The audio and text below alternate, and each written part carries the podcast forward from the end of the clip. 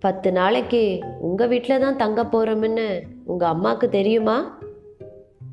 இது அவர். எத்தனை நாளா இருந்தாலும் எனக்கு சந்தோஷம்தான். ஆனா இது சரியில்லை அது சரியில்லைன்னு சொல்லிக்கிட்டு ஒன்றை வேலை வாங்கிக்கிட்டே இருந்தா என் வாய் சும்மா இருக்காது. இது அம்மா.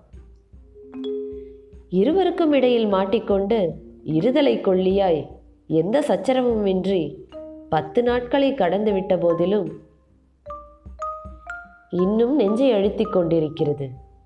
இத்தனை தினங்கள் ஒன்றாக இருந்தும் ஒரு வார்த்தை கூட பேசிக்கொள்ளாத இருவரின் மௌனங்கள். பிரபு சங்கர் கா.